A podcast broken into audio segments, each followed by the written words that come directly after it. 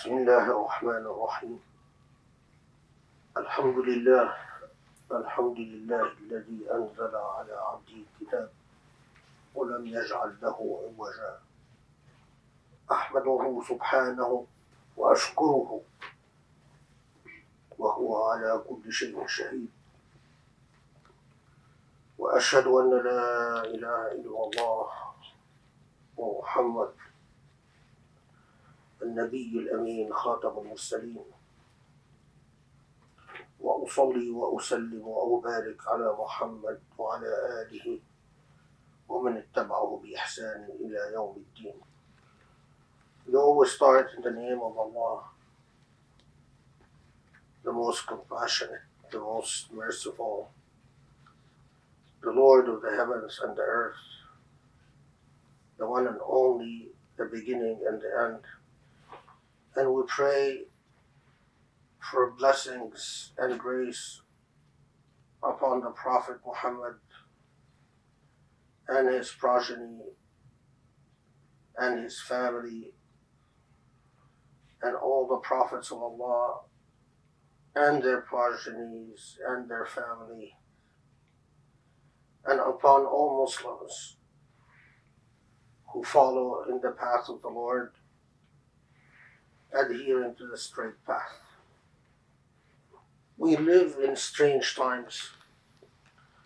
We live in times that call upon us to dig deep within ourselves, to define our relationship to Allah and to define our relationship to Islam, and to ask ourselves in the most basic and fundamental way, what is Islam to us? What is Islam to this world? What is the message of fitrah, the message of innateness and intuition? What is the message that by its very nature should appeal to every thinking moral human being? The religion of fitrah, the religion of innateness, of intuition, by the logic of this very idea, should appeal to every ethical, moral human being and should not appeal to every immoral, unethical, and ugly human being. By the nature of this very idea, when Allah tells us that this is the fitrah, fitratullah allati fatara an-nas alayha, that this is the fitrah of human beings, this is the intuition, this is the natural instinct that should appeal to human beings. Allah has said to us something weighty and heavy and should make us pause and think and reflect, because if the Islam as we have interpreted it and practiced it instinctively appeals to immoral human beings, to ugly human beings, then there is something wrong. But if this Islam appeals to the most ethical, the most moral, the most just, the most beautiful, then there is something right. Islam didn't come to destroy the moral fabric of an individual or of individuals. Islam didn't come to say that what Allah has created within the human beings, within their, their very system of consciousness and awareness and understanding, is flawed and must be re-engineered.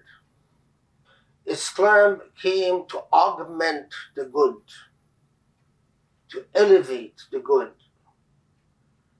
to increase what is good and to resist and minimize what is not good. We often ignore the connotations of the meaning of Deen al-Fitrah, the religion of intuition and instinct.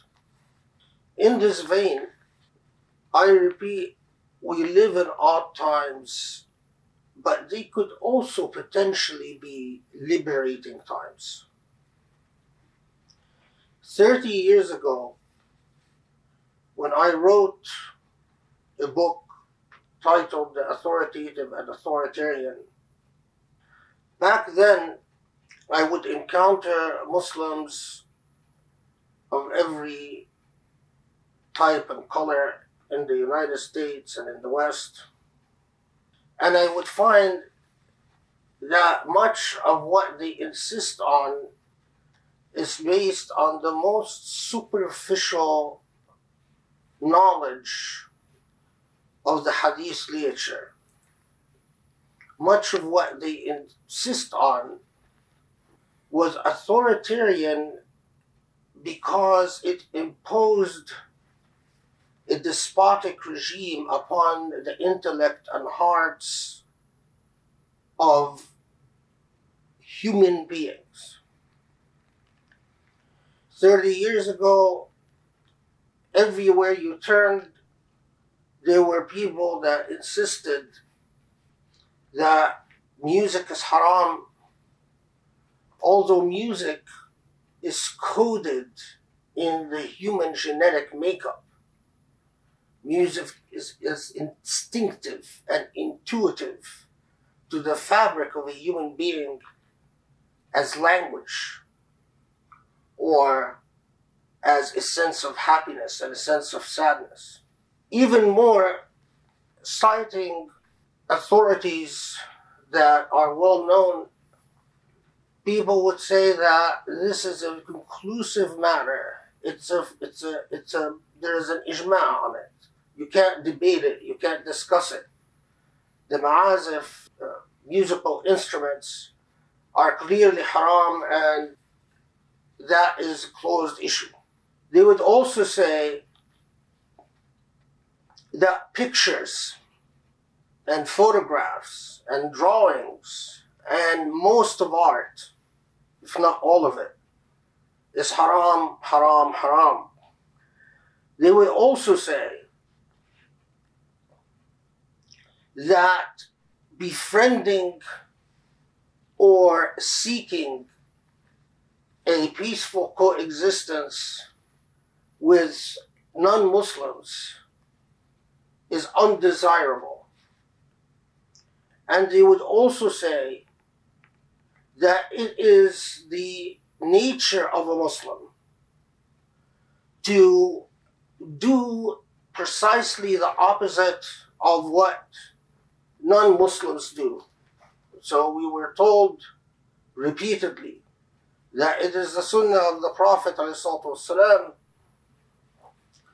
that we adopt nothing of the culture or the values or the practices of the West.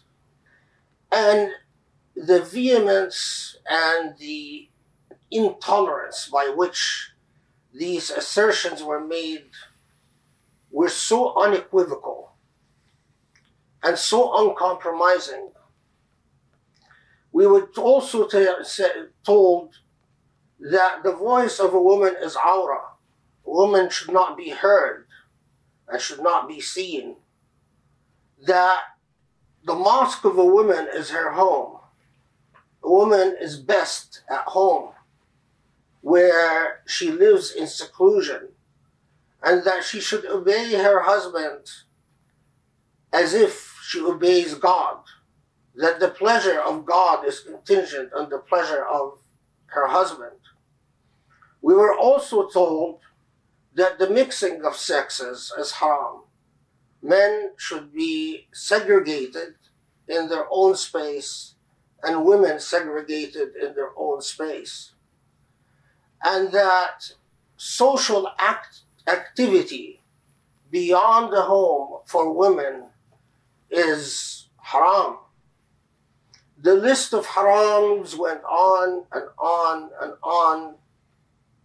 And at the time, when I wrote The Authoritative and Authoritarian, challenging this type of unnatural Islam, Islam that makes human beings feel awkward with themselves and feel a lack of peace with themselves. There were attacks left and right. There were attacks for thirty years. The claim was always, oh, you just want to westernize Islam. You're a liberal, you want to liberalize Islam. You're a progressive, you want, you don't like Islam the way it is, so you want to change it. And repeatedly, time and again, you told people the Islam that you have in your imagination is the artificial and invented Islam. It is an Islam that was fabricated in the modern age for reasons that have nothing to do with the intuitive, beautiful, and serene message of the Islamic faith. The days go by, and then we start living in these rather interesting and odd times. The very same very jurists that once upon a time called me and called people like me mubtadi'ah, people of innovations and heresies, the same people who put me and people like me on blacklists and declared that we are fitnah to the ummah and that we should not be allowed to speak in Islamic events and Islamic conferences. Those very same individuals, lo and behold, overnight, overnight, discover that, guess what? All along, all along, music was not haram after all. And not only that, but there are some weird and uh, weird conclusions and weird ironies. Those same individuals happily declare that Mariah Carey, with her exposed bosom, is acceptable entertainment. There's no problem. But those same individuals, till today, insist that methods of recitation of the Quran, which observes the, role, the rules of tonality and music, is haram. So apparently, the recitation of Abdul Basit or Minshawi or Tablawi, that's haram, but Mariah Carey is not haram. We live in odd times.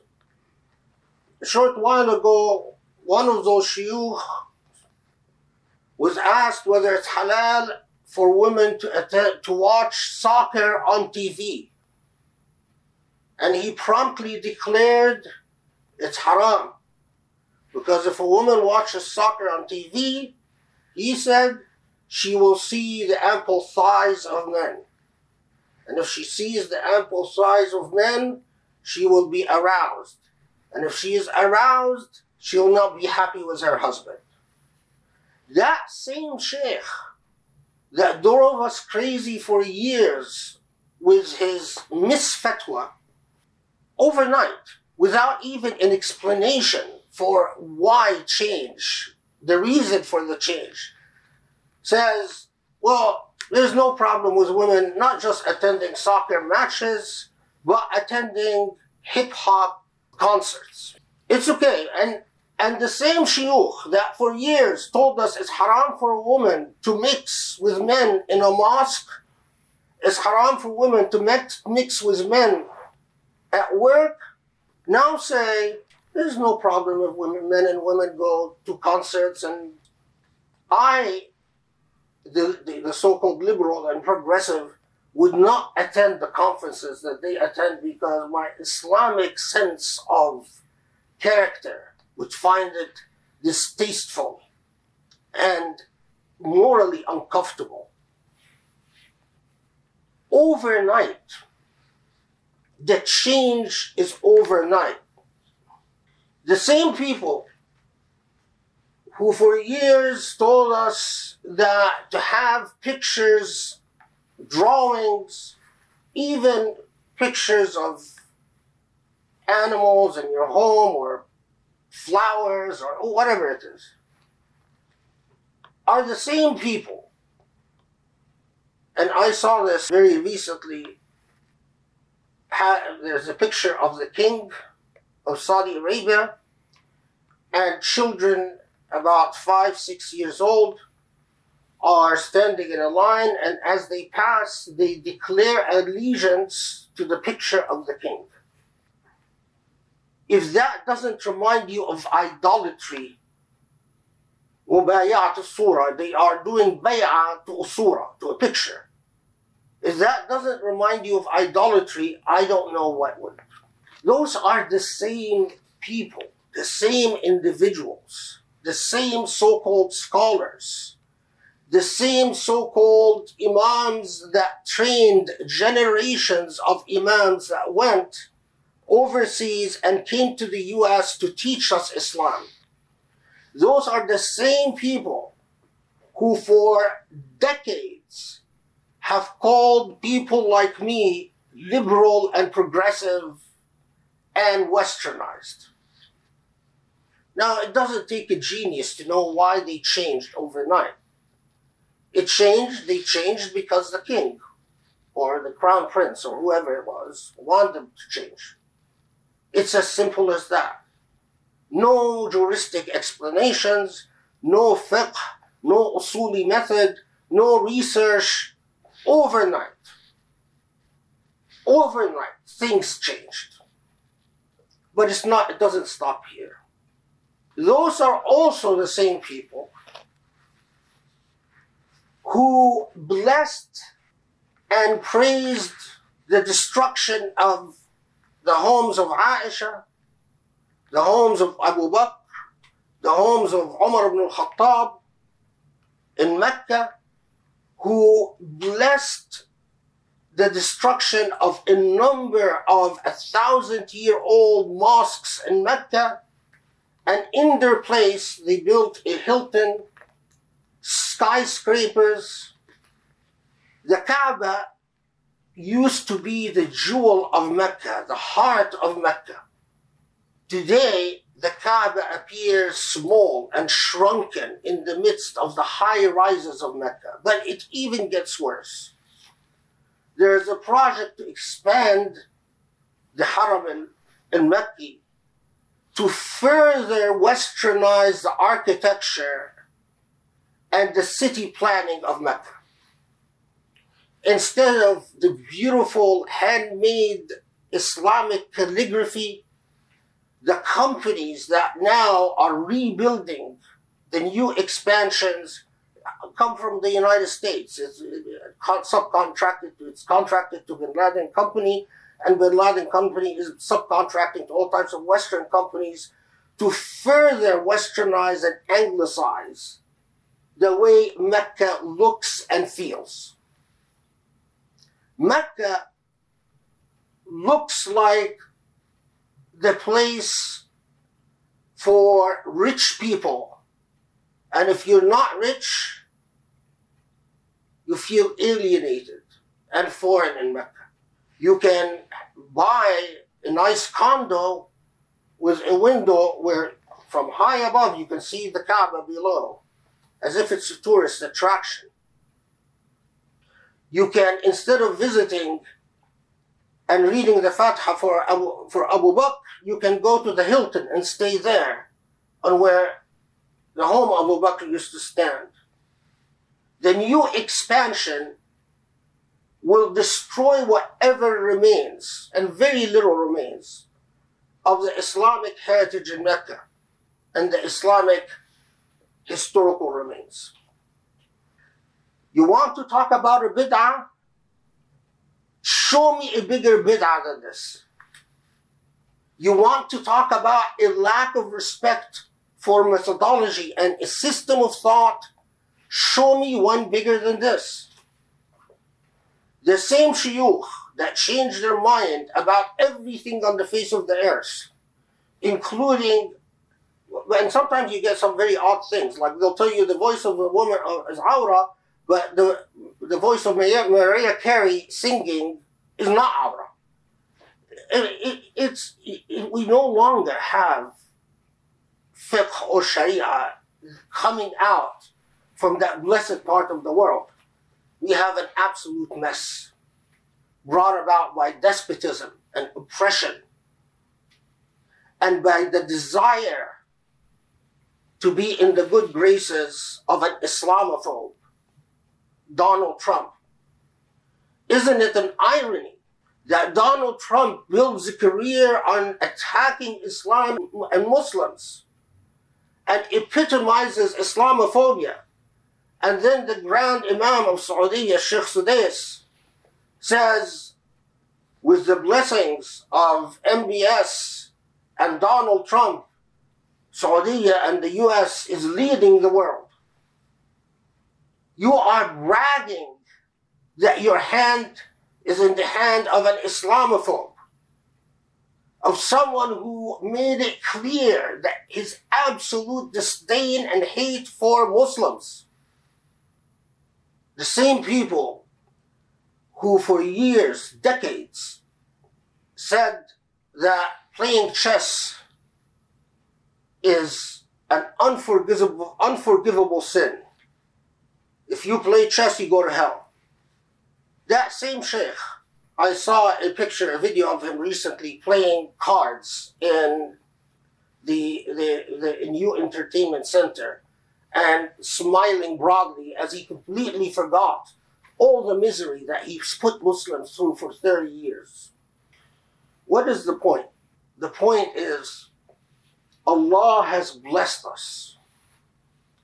Allah has blessed us that the masks of hypocrisy have fallen,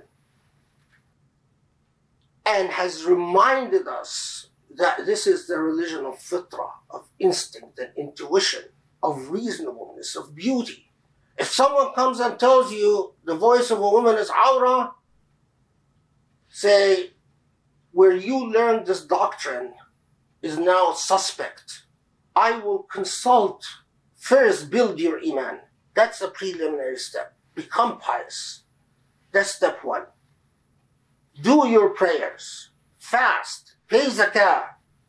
Build your Islamic sensibilities. But two, say, I will consult the intuition of a Muslim, my intuition, and ask, is this reasonable? Is this beautiful? Someone comes and says, this picture is haram. Or you must obey your husband blindly, or you must do this, or be segregated there. All the, the, the, the garbage that we had lived thirty years suffering from, immediately say, I consult the religion of fitrah. Is it reasonable? Is it beautiful?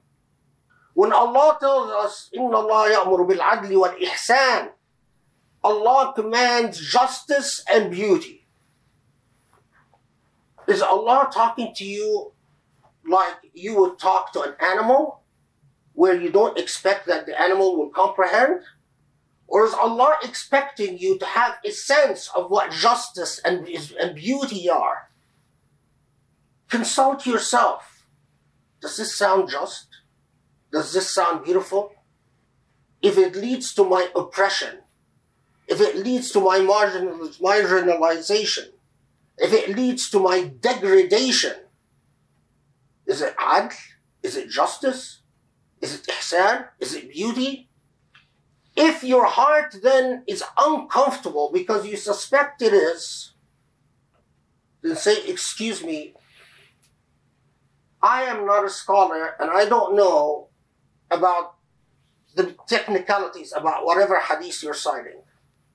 But until I have an opportunity to consult a scholar that I trust, a real scholar, not a scholar that changes overnight because his boss told him to change, a real scholar, a scholar that shines beauty and piety and serenity, not a scholar that takes advantage of people and marries women as if he is consuming cows or milking them. Not a scholar that abuses the bodies of females, or a scholar of harshness and intolerance and fanaticism. But I consult an authoritative scholar that I trust. You can keep your advice to yourself. Thank you very much, but I don't want to hear it. This is the methodology. Because Allah has blessed us that the hypocrisy has exposed the hypocrites. And this is a new chapter for Muslims, especially Muslims in the West. The Islam that's coming from the lands of hypocrisy, Egyptian Islam, Saudi Islam, Emirati Islam, all the Islams that are coming from the lands of despotism and hypocrisy. Say, thank you very much, but no. Keep it to yourself. I will find a scholar that reaches my heart, and I will consult with them about the evidence. But in the meanwhile, I am doing what my sensibilities tell to me is ihsan and adl, is what is beautiful and just. This is a transformative moment, because the hypocrisy and the lies and the ugliness has become intolerable. thirty years ago, when I started my critique of the type of Islam that I've called puritanical Islam, people would say, why? Why the fitnah, brother? Why? Why are you raising these issues? I raised them because I foresaw what will it lead to. And it leads to the type of fiasco and chaos that exists today, where things are turned on and off purely at the pleasure of a despotic ruler and nothing more.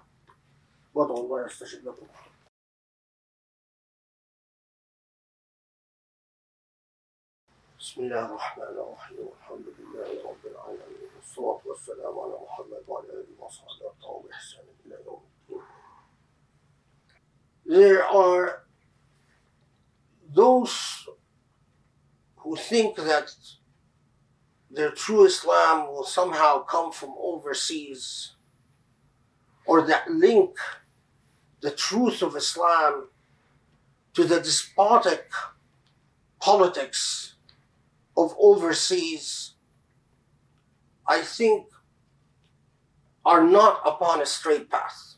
It has become abundantly clear that Muslims in the West must see themselves as the original pioneers of Islam, especially those who rediscover their faith or convert to the faith, and know that this is a message of adl and ihsan, of justice and beauty to humanity, and ask themselves, what would this message of justice and beauty to humanity entail in this moment? What does justice and beauty as a gift upon humanity would mean?